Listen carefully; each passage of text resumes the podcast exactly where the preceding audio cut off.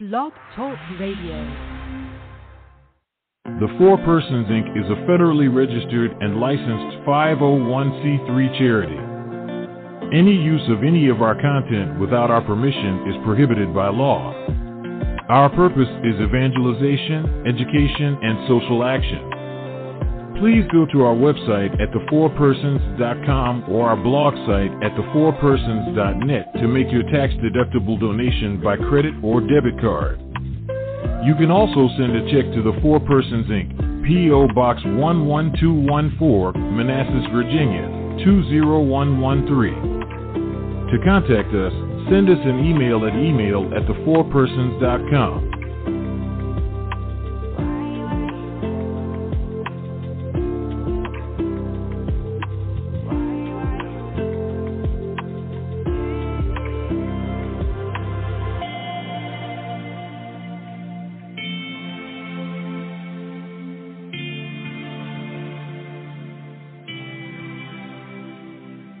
Welcome to the Catholic Ken Apologetics Show on the Four Persons Network.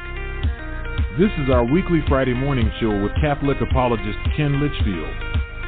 To call into the show today, the number is five one five, six zero two, nine six five five. That number again is five one five, six zero two, nine six five five. And now, let's welcome our host Ken Litchfield.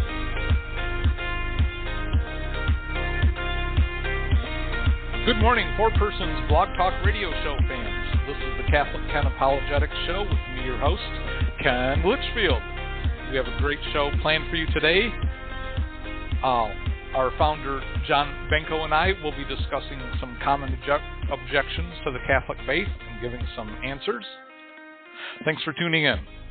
If you have a question on this topic, you can send me an email at Ken. at catholicken at the four persons dot com. That's Catholic with a K and the, the number four, persons dot com.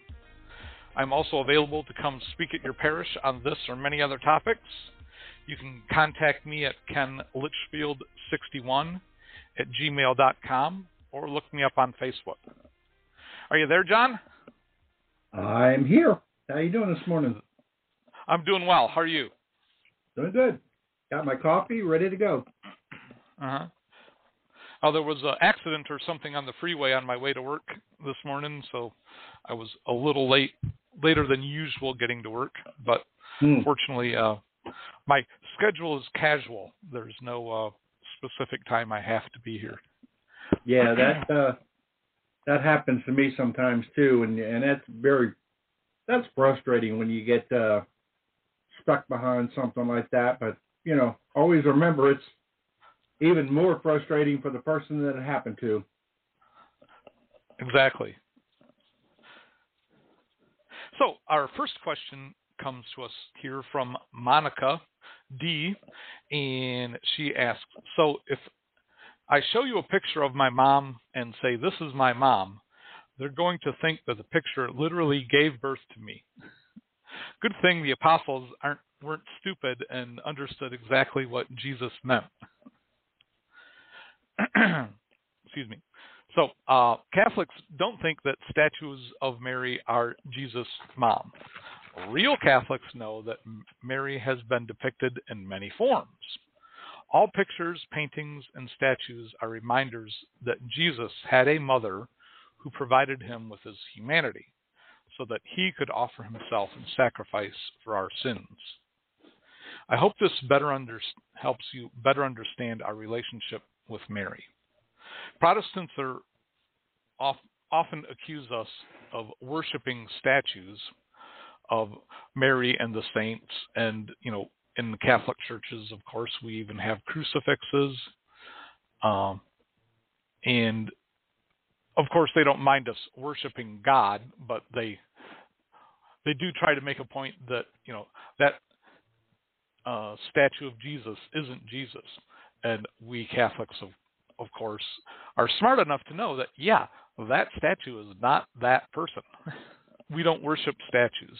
We use statues, paintings, and other images as reminders of that person and their actual physical existence at one time here on Earth.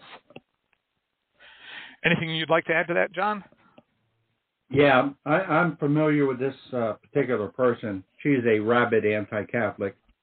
And uh, she actually does us a favor here. She makes such a ridiculous argument here that she she kind of refutes her own argument by making it so absurd. And this is what's known as the straw man fallacy. And the straw man fallacy is, I can't really or I can't really or don't want to argue against my opponent's actual position, so I'll create a position for my opponent, and then I'll argue against that. There isn't a Catholic on earth that believes that a picture can give birth or that a statue of Mary is actually Mary. Not a Catholic on earth that holds that position. Uh, however, we do stand the value of, of representations and symbolism. Now, right in front of me, right now, I have a picture of my three kids. And I'm, I'm not saying the picture is them, but my three kids have just been, as we speak, brought into my memory, and I'm thinking of them right now because of the picture that I'm looking at. And that's what a picture is. That's what a statue is. It's a mental focal point. Now, what they try to do, Ken, is they try to pretend that we fall into the sin of idolatry that is present in the Old Testament, where they actually worshipped the statue.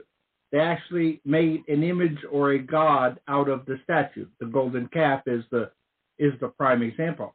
Well, Catholics don't do that.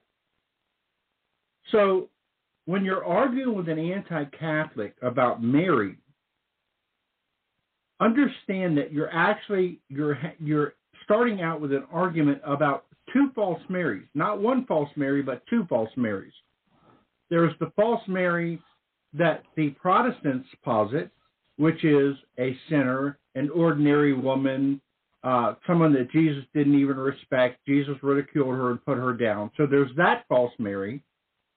And then there's this other false Mary uh, who is a goddess, who is equal with Jesus, who is even above Jesus, uh, that they claim is the Catholic Mary. So what they do is they try to create what's known as a false dilemma. This is another kind of logical fallacy. They try to create a false dilemma between these two Marys. Okay? Well, mm-hmm. Catholics have to do is they have to reframe the conversation into what the choice actually is. It is a choice between the false Mary the Protestants posit and the true Mary of the Bible, who said, all generations will call me blessed. The true Mary, who the Bible says is the mother of all the true believers, the true Mary who is the fulfillment of the Ark of the Covenant, the true Mary who is the woman clothed with the sun, who is the Queen of Heaven, the true Mary that the Bible describes versus the false Mary that Protestants describe. And when you reframe the conversation, all you got to do is go to the eighteen verses between Revelation eleven nineteen and Revelation twelve eighteen, uh, seventeen, And, and you basically, almost everything we believe about Do, uh, Mary is right in those uh, eighteen verses of Scripture. I can't even talk today. The coffee hasn't kicked in yet, maybe. Right, right. That must be it. And another thing that we Catholics can do is to turn it around on Protestants is that, you know, well, if you carry a picture of your mom or your kids...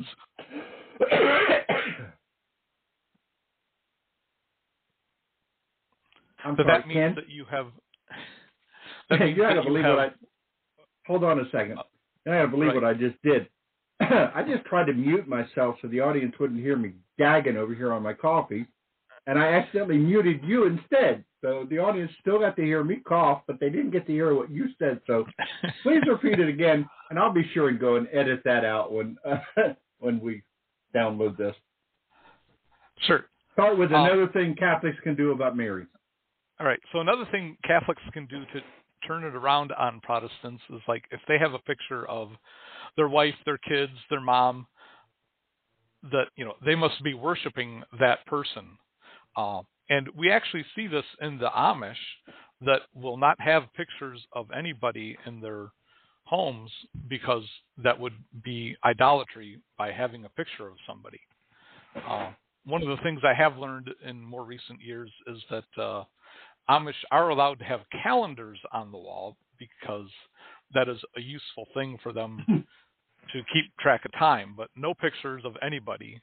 And even their dolls for the kids have no face on them because they don't want them to think of that doll as being any particular person. Right. Hey, Ken, if you don't mind, I'd like to give a real-life story of an argument that I used with a friend. It wasn't really an argument, but just a real-life example, and people can feel free to use this if they want because I thought it, it worked out very well.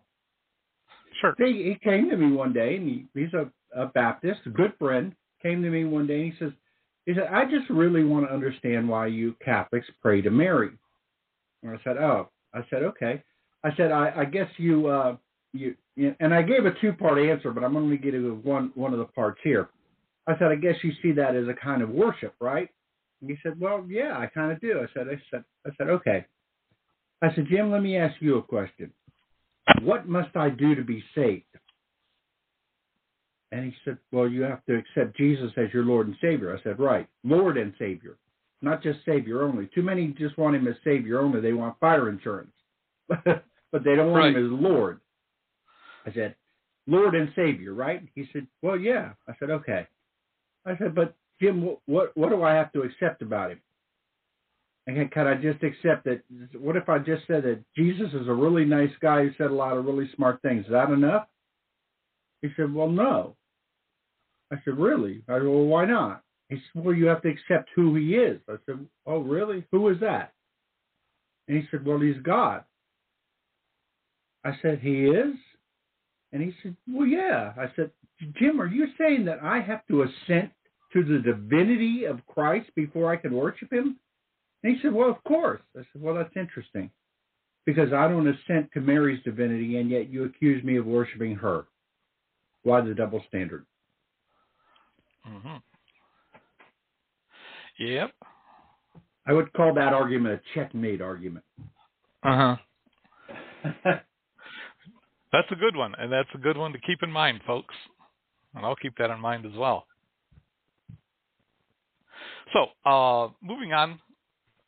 Uh, Kathy C. asks, time and time again, we see R Cs, Roman Catholics, quoting the early church fathers like Irenaeus or Augustine, as if that lends any credibility to what we Catholics believe.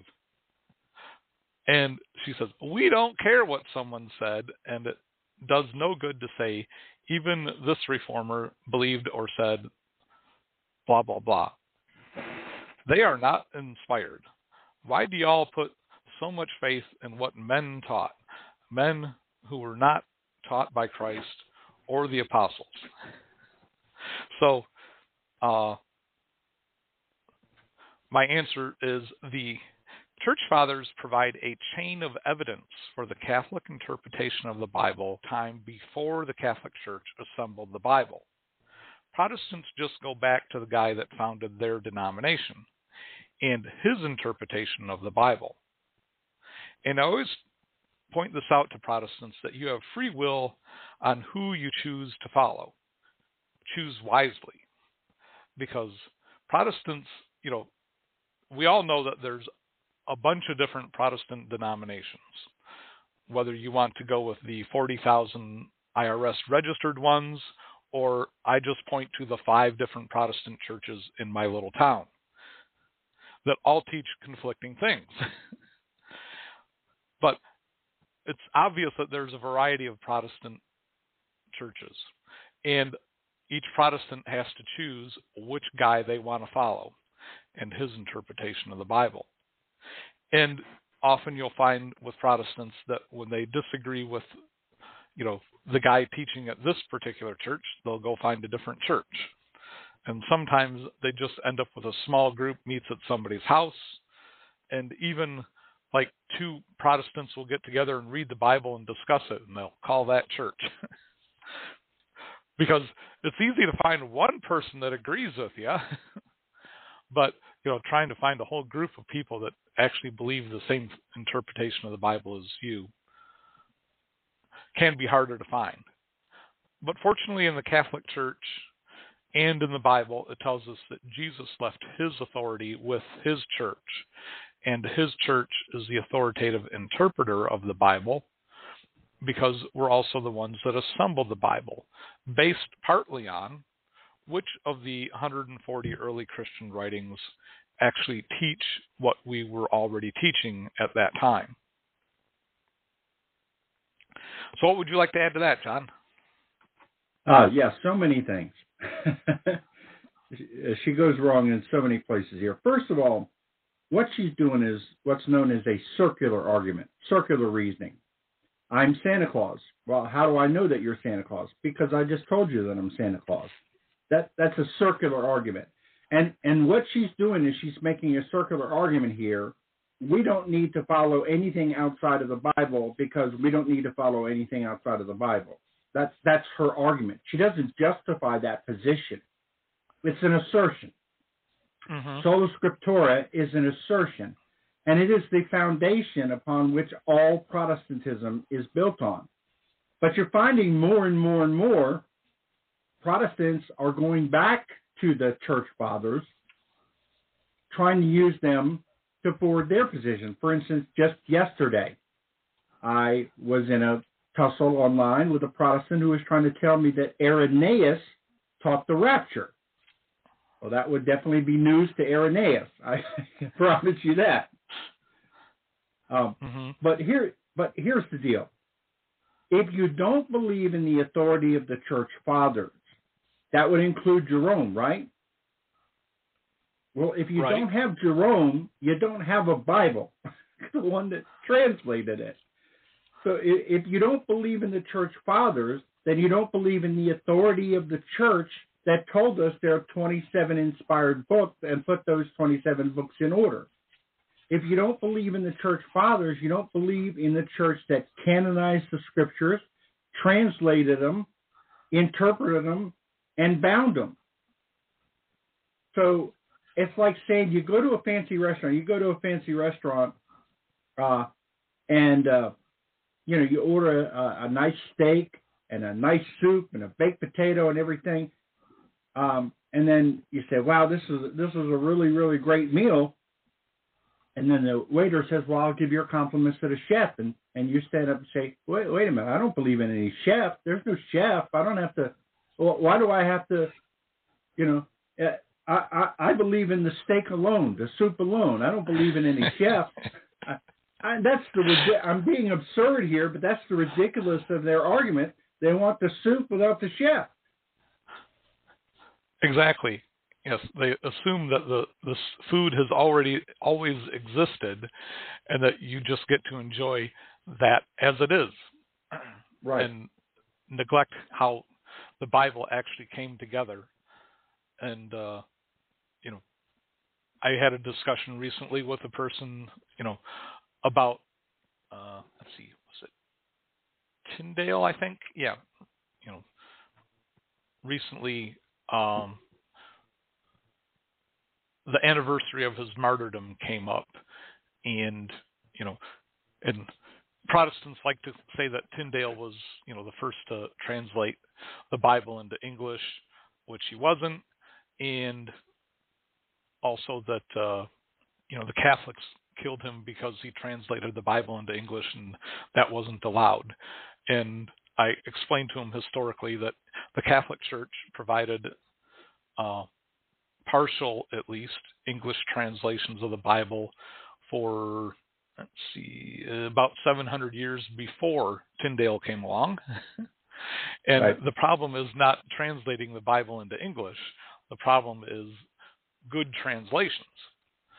And even in our modern times, the Jehovah's Witnesses have a translation of the Bible that is not a good translation.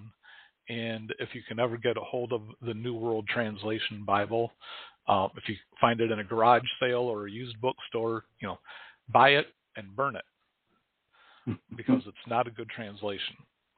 It's a corrupted right. translation of the Word of God. So, so Tyndale is uh, one of those things that they get everything right except the facts when it comes right. to Tyndale. uh, they say, well, the Catholic Church burned Tyndale to death uh, for translating the Bible into English. Well, that's true except for the fact that the English killed Tyndale and they strangled him and then they burned his dead body, and it was for not signing off on the adulterous relationship of the king.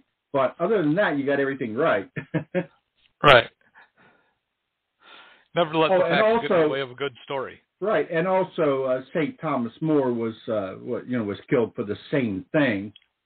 Uh, there were a lot of there were a lot of Catholic uh, saints that were that were martyred uh, by the English too.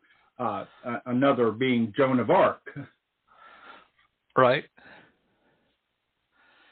And we also have to understand, you know, in our modern times, you know, the idea of killing somebody, you know, for their religion, you know, is like really hard to understand. But back in the Middle Ages, you know, the church and state worked hand in hand, and the authority of the state came from the church. So if you did not accept the religion of the state, you were questioning the authority of the state.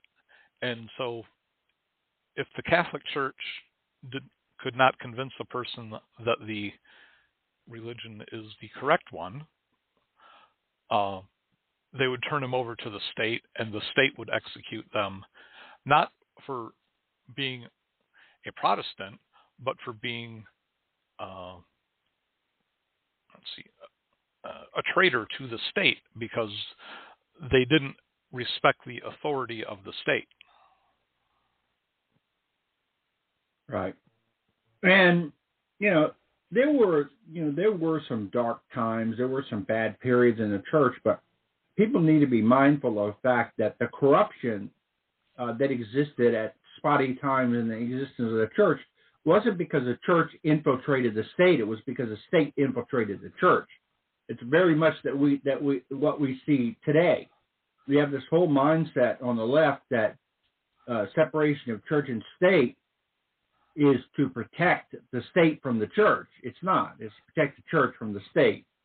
Uh, mm-hmm. it, it's very easy to see which one is the wolf and which one is the sheep in this scenario. Right. And that was very much the problem in the eastern part of early Christianity, that the... like when the Roman Empire capital moved to Constantinople, the emperor moved there first, and then he tried to move the church there, you know, the head of the church, to Constantinople and make the bishop of Constantinople the prime bishop of the whole Catholic Church. And all the other patriarchal churches, you know, like Jerusalem, Alexandria, Antioch, and Rome, you know, disputed that idea, and the patriarchal center of the church remained in Rome, even though Rome had become more like a secondary class city in the Roman Empire at that time because of it becoming an old city and falling apart, basically. But all through the eastern part, the eastern church history, the bishop of Constantinople kind of served at the leisure of the emperor of mm-hmm. the Eastern Roman Empire. So instead of the bishop having authority over the emperor, the emperor really had authority over the bishop. And that's a recipe for disaster. So let's move on to the next question. This comes from John O., a friend of mine on the John, Mont- Mart- John Martinoni Bible Christian Society page. And he wrote, I just had a customer walk in with a shirt that read, Christianity is not a religion. Obviously, I'm not going to debate theology with a customer, but I was wondering, what would be an appropriate Catholic response to this claim? And so I answered, when a person says Christianity is a relationship, I asked them to define what their participation in that relationship is. Whatever they define that to be, that is their religion. The relationship idea allows the individual to make up their own religion, but that's not God's plan for our salvation. God gave the Jews many specific things that they had to do in their relationship with him in the book of Levit- Leviticus. Christianity is the fulfillment of Judaism, and we are no longer required to offer animal sacrifices at the temple. However, Jesus told his apostles to teach and baptize in Matthew chapter twenty-eight. And Peter did that ten days later in Acts chapter two, where three thousand are added to the church through baptism. Jesus also told his apostles that they had to eat his flesh and drink his blood to have eternal life. Jesus also gave his apostles the authority to forgive sins in John chapter twenty. And the way that these things are practiced in the Catholic Church is our religion.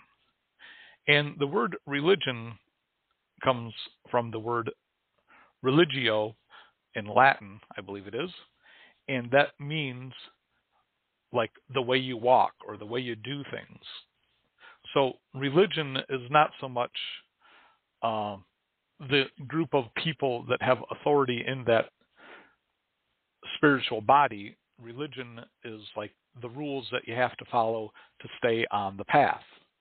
And if you think about our salvation as being on the path to heaven, then you recognize that there are boundaries to the path. And if you get off the path, then you can end up in the brambles or, you know, going down the wrong path and ending up in hell. And God gave his church the authority to guide us in the path to heaven. And we do well to listen to the church's authority that's trying to lead us to heaven, if you do what the church tells you to do.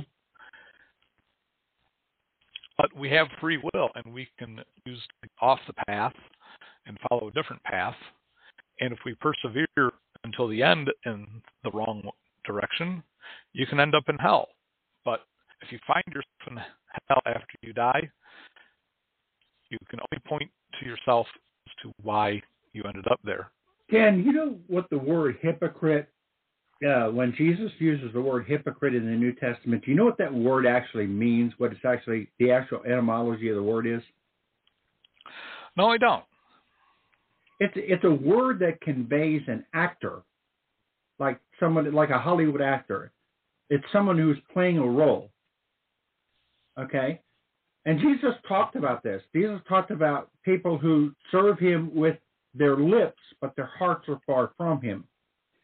So they make a leap here the evil Knievel couldn't make. that, that uh, well, that just meant Jesus was against all religion. That's like the police pull you over for speeding, and you say, well, the pol- whole police department hates all cars. No. They don't hate cars. They hate people who misuse cars, or they, they hate the misuse of cars. Okay? Jesus didn't hate religion. Jesus hated the misuse of religion. He hated a hypocrisy of false religion. Okay? That's what he railed against. He he was against people playing a role. Now, this is one of those examples of things that Protestants just, I, I have to say, they just make up out of thin air, because there is not a single verse of Scripture that says that God was against religion or that Jesus hated religion. I can see that he was against hypocrisy. He was against greed. He was against envy. He was against malice. He was against all sorts of things. But religion right. is something that God instituted himself. He said, and and what did he say about those in the chair of Moses, about the, the scribes and the Pharisees? In Matthew twenty-four, is it? It's either twenty-three or twenty-four. He says, the scribes and the Pharisees sit in the chair of Moses, therefore you must sit, do all of the things that they say, but don't follow their example. For they preach, but they don't practice. So they want you to throw out the baby with the bathwater, and Jesus is against pre- uh, preaching, he's against practicing, he's against all of it, just uh, a personal relationship, that's all that he's looking for. Well, like you brought up, you're, you're a married man. You have a personal relationship with your wife, but how long would that personal relationship with your wife last if you decided you were going to dictate all of the terms of that relationship, that you weren't accountable to anything, uh, that you could set all the terms of all the things that she was accountable for and responsible for, but nothing was required of you? How long would your marriage last if you took that kind of approach? Uh, not very long. You know. Right. So I barely get to choose anything. Right. So they are indeed right that there is a relationship. The relationship is called covenant, and the word covenant appears in the Bible over four hundred times. Well, what is a covenant? A covenant is an exchange. It is an exchange of, of God's uh, expectations for us and his promises for us. It's what he requires of us and what he promises to us. That is what a covenant is. It is a relationship. But when you try to say that relationship abolishes religion, well, that goes against the entire Bible, because the entire covenant relationship is based on our fulfillment of the religious duties that are prescribed for us to do. Mm-hmm. And a relationship requires, you know, when two people make a covenant, you know, I will do this and I will do that, and both people are accountable for of that relationship. And, and we also have to lose this idea that that it's a relationship of equals. We are not God's equal. Mm-hmm. We, we need to we need to be very mindful of that. We are not equals in this relationship. We we request, he commands. That's the way this mm-hmm. relationship works. We are not in a position to make any demands on God, but he is in a position to make demands on us. And if he makes demands on us, he is in a position uh, that requires, his justice requires that there be a penalty for us refusing to obey those commands. So it is a relationship, but it is not a relationship of equals. Right.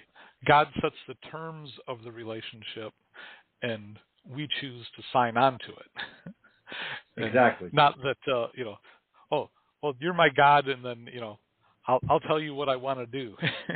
Yeah. Here, here's my to-do list for you today, God. I need you to do all of right. these things. Doesn't work that way. Right. I remember Matthew Kelly talking about how, you know, uh, a priest encouraged him to start attending daily mass. And so, so I started attending daily mass, and every day I would go to church and uh, tell God what I wanted from him that day. Right. And then, uh, but over time, you know, he came to realize that, you know, he needs to open himself up to what God wanted him to do that day. Right. Not and the what biggest, he wanted God to do that day. Right. And the biggest change in me is when I realized that I needed to stop promising God all the things that I was going to do for him, uh, as if it was me that had the, the power and the ability, and I needed to start recognizing my helplessness and um, approaching him for the strength and the grace to do all the things that he wishes to do through me. And that's the thing we need to be mindful of, is that apart from him, we can't do anything. Right. And, you know, everything I do is by God's grace. It's not uh, not my own what, works. Was God it, was it Augustine? I, I think it was Augustine that said that anything that is good in good in me is because of the grace of God, and anything that is not good in me is my own fault. Mm-hmm. Amen. Amen. Yep. And I, I continue to do my best to serve the Lord. And sometimes I do better than others, but it's all for the Lord. Yep. So uh, let's move on here. Uh, Kathy M. writes, I'm curious about religious vocations. When a priest or a deacon is ordained, they receive sacramental grace. What about women religious? Their orders for the woman, who they are not receiving a sacrament, so what about the grace? So I explained to her that God's grace is made available through all the sacraments. Grace is also available from many other sources in the Catholic Church, like devotionals and Bible reading. We have a veritable power strip of ways to plug into God's grace in the Catholic Church. Deacons and priests receive an indelible mark that of when they receive the sacrament of holy orders. When a woman becomes a nun, she is connected to a group of women who are all specially connected to God's grace.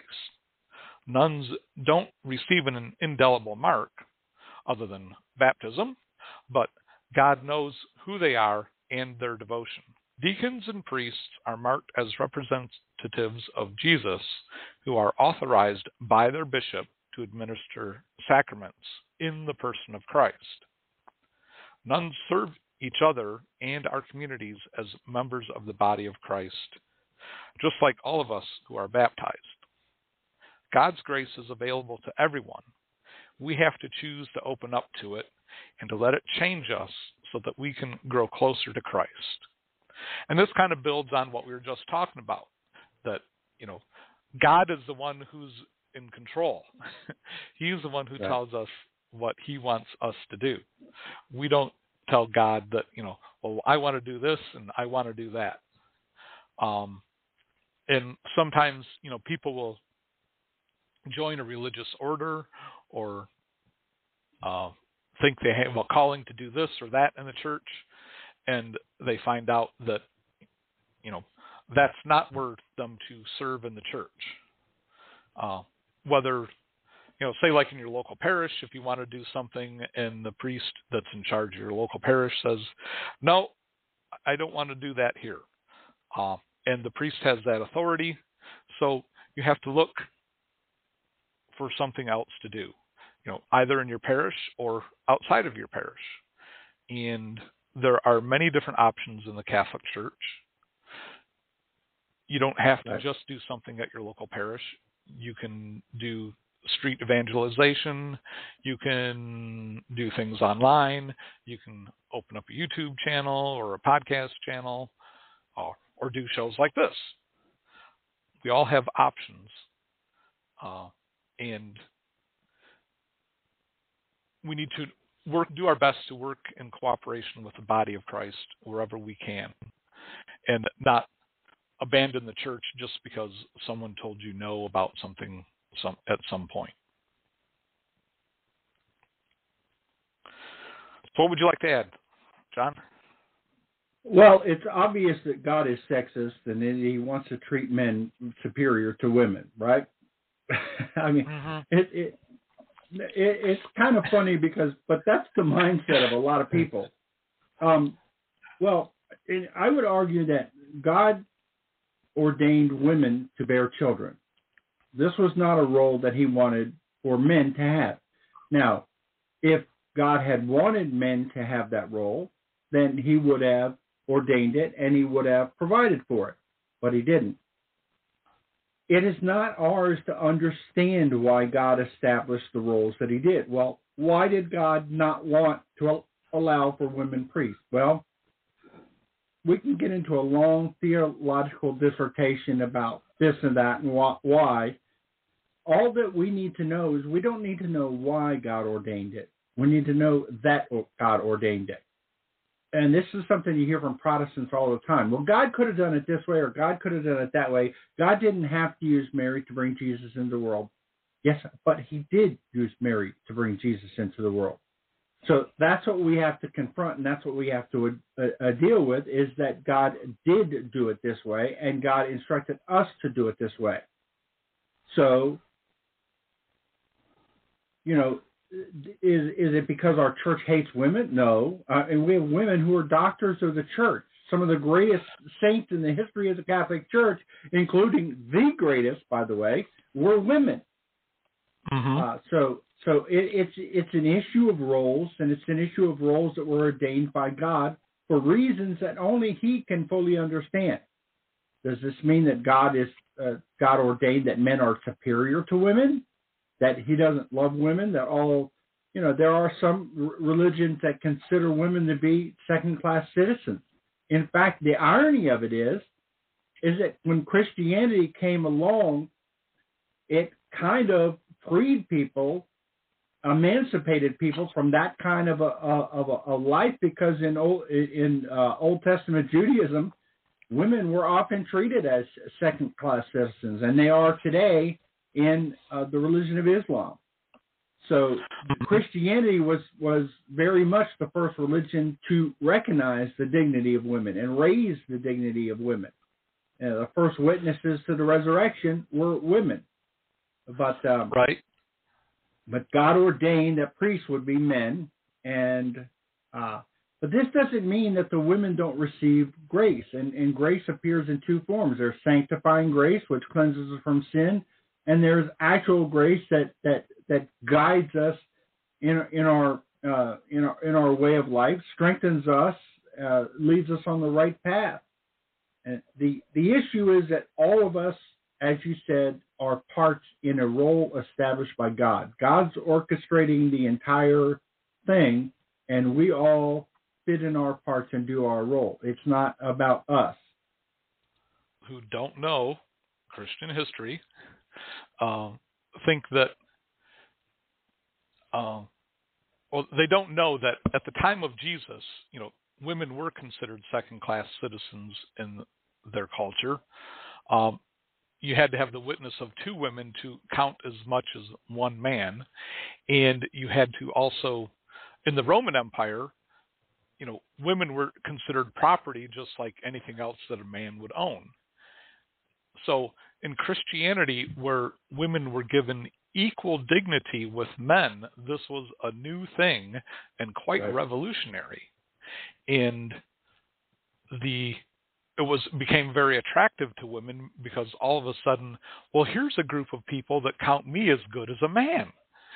And, you know, the the women whose husbands that would had become widows because their husbands had been killed off, internal battles of the Roman Empire, you know, found Christianity very attractive. And these same women often inherited their husbands' wealth and were able to help the church out a lot that way. Right. And so, I, I want to say one more thing. Yep. If the, if the Bible and the Christian religion were designed to make women look bad, well, in the scene of the crucifixion, there were three women at the foot of the cross, only one man. There were twelve apostles, only one of them showed up at the crucifixion. So that was not a scene to make women look bad, because it was the men that ended up not looking so good in that in that particular scene, right? Right. And uh, you know, as you mentioned, the you know two women were the first witnesses of Jesus' resurrection, and even before that, you know, Mary Magdalene, you know, saw Jesus in the garden, and the fact that the Bible records the witness of women first, you know, shows us, you know, just how much credibility uh, to women in Christianity, first of all, and that how we, the early Christian writers, were willing to give that credibility to women, which most of the early readers of the Bible would have said, "Oh, well, these women saw this and said, or said they saw this," you know. What does that matter? And that, that tells you that mindset. If the, that tells you if the Christian writers were writing a story that they wanted to trick people into believing, then the last thing that they would have done is said, "Well, these women said they witnessed this." That's the last thing they were would have done if they were trying to write a a, a man-made, uh, credible uh, fable. Mm-hmm. Yeah. Instead of offering the the least, you know. What would have been considered the least credible witnesses? That's not the, where you would want to start if you're trying to make a case or something. Right, right. And in the Catholic Church, you know, our priests and deacons serve in the person of Christ. And since we Catholics recognize that there is a difference between men and women, only men can serve in the person of Christ. However, we offer equal dignity to women and allow them to serve in many other ways. Some Protestant churches, you know, following um, what Paul taught. I don't remember exactly where, but, you know, Paul writes about how women shouldn't, you know, speak in the church, and if they have any questions, they should ask their husband. And some Protestants, you know, will go so far as to say that, you know, women are not allowed to teach men because of what Paul wrote there. And it's it's really not fair to women. Um, and because Protestants are stuck with the Bible alone, they can't evolve their theology over time. And uh, Paul was writing to, you know, a mixed Jewish and Christian audience, and based on the culture of the time, you know, that was his advice at the time. Just like when he talks about a bishop should be a man with only one wife and have an orderly household. That was the culture of the time, and that was a, what was available at the time. There wasn't a bunch of single men waiting around to become priests and bishops. So you work with what you got. Right. Because the church is, Jesus left his authority with his church, we can evolve the church's disciplines and doctrines as needed as the church grows. Right. And that's another important thing, like the Catholic Church adapts its disciplines and doctrines as the church grows, not to fit in with the culture, but to work with the situation of the church. You know, if all we had was local bishops and they're all doing their own thing, you know, there would be chaos in the church. So that's why all the bishops have to submit to the authority of their archbishop and the cardinals and the pope. Right, exactly. So let's see. Uh, anything else to add on that, or shall we move on? No, let's move on to the next one. Okay. So Bobby J asks, I never did get an answer on how heretical Darwin papists explained their belief of billions of years of on earth before Adam and Eve brought sin and death into the world. But getting no answers from cult members is normal. Okay. Bobby so J, of course, is a, a you, rabid you broke, anti-Catholic. you, you broke up a little bit, but I want you to repeat that uh, whole thing over again just so everyone can enjoy all of the uh, this, you know, non-biased, straight question from Bobby J, you know. So, so go ahead and repeat the whole thing again. Okay. So Bobby J asks, I never did get an answer about I'm sorry, let's start again. Bobby J asks, I never did get an answer how heretical Darwin, Darwinian papists explained their belief of billions of years of death on earth before Adam and Eve brought sin and death into the world. But getting no answers from cult members is normal. So, so, so Bobby, Bobby J, J wins the prize here. For the uh, for massively cramming as many logical fallacies into one sentence as humanly possible, uh, so he, he he does have to be commended for his creativity. We'll give him that. Right. Yep. So, you know, here's here's the reason. Here's the here's the idea behind a question like that, folks. Honestly, when you try to apprehend a question like that, um. And I'll just make this comment because I know uh, Ken has something he wants to say about it. But the idea is to throw so many accusations at you at once that you're frustrated at your inability to answer all of them. And so you you you, know, you throw up your hands in exasperation. He says, "Ah, see, see, you can't answer, so you're guilty of everything I accused you of." So that that's the idea. It's it's what's known as the machine gun uh, tactic. Go ahead. I'm sure you had. Yep. Uh, the first thing is when, you know, someone makes such a rabid anti-Catholic attack is, you know, we might be tempted to just, you know, rabidly attack them back. But by God's grace, we can recognize what they're actually doing and ignore the anti-Catholic part and give them an answer, not that they're likely to change their mind so much, but at least anybody who sees their question, they will have a good answer that they can think about. So this is my answer for Bobby J. Adam and Eve were given human souls that the animals and plants don't have. So all the animals and plants that died before Adam and Eve, they didn't have a human soul. Our human soul exists after our bodily death, unlike animal souls. God and Eve, Adam and Eve were created without concupiscence and therefore did not have an, an inherited sin tendency. However, God gave Adam and Eve free will to follow him because true love requires a free will choice. Otherwise, it is coercion, not love. Uh, just a little aside here, Protestants following Luther and Calvin will generally deny that we have free will because they want to put our salvation on God alone. And we're subject only to God's will for our salvation. But as I explained, true love requires a free will choice. When Adam and Eve chose to disobey God, he kicked them out of the garden, and they had to toil to live.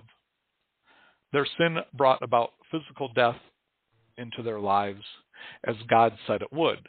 So eventually, they died. We inherit Adam and Eve's fallen nature and call it original sin because our fallen nature comes from their original sin. When we are born, we lack the initial grace that Adam and Eve were born with. However, baptism restores that initial grace to help us obey God and live as he calls us to. We still have our fallen nature, known as concupiscence, and can use our free will to sin against God. That is why God made provision for the Israelites to restore their relationship with God through confession and animal sacrifice. Jesus is the ultimate sacrifice that provided sufficient grace to save everybody. If we sin after our saving baptism, we can have that same holiness restored through the sacrament of reconciliation. A priest, acting in the person of Jesus and with the authority that was handed on from the apostles, hears our confession like a Jewish priest, and the and Jesus gives us absolution through his priest, acting in our world. After confession, we have the burden of our sins removed and feel spiritually so much better. You should try it. You might like it. And somebody like Bobby J, you know, who is so bitter, often that bitterness is based on previous sin. And when people continue to repeat a sin over and over, it just heaps up that animosity. Mm-hmm. Yeah, it's a psychological device called projection.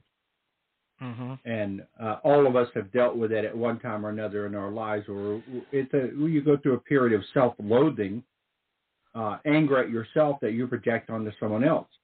Now, I, I will be honest with you. I'm in the human condition, and um, I'm not as far advanced as Ken is in this area.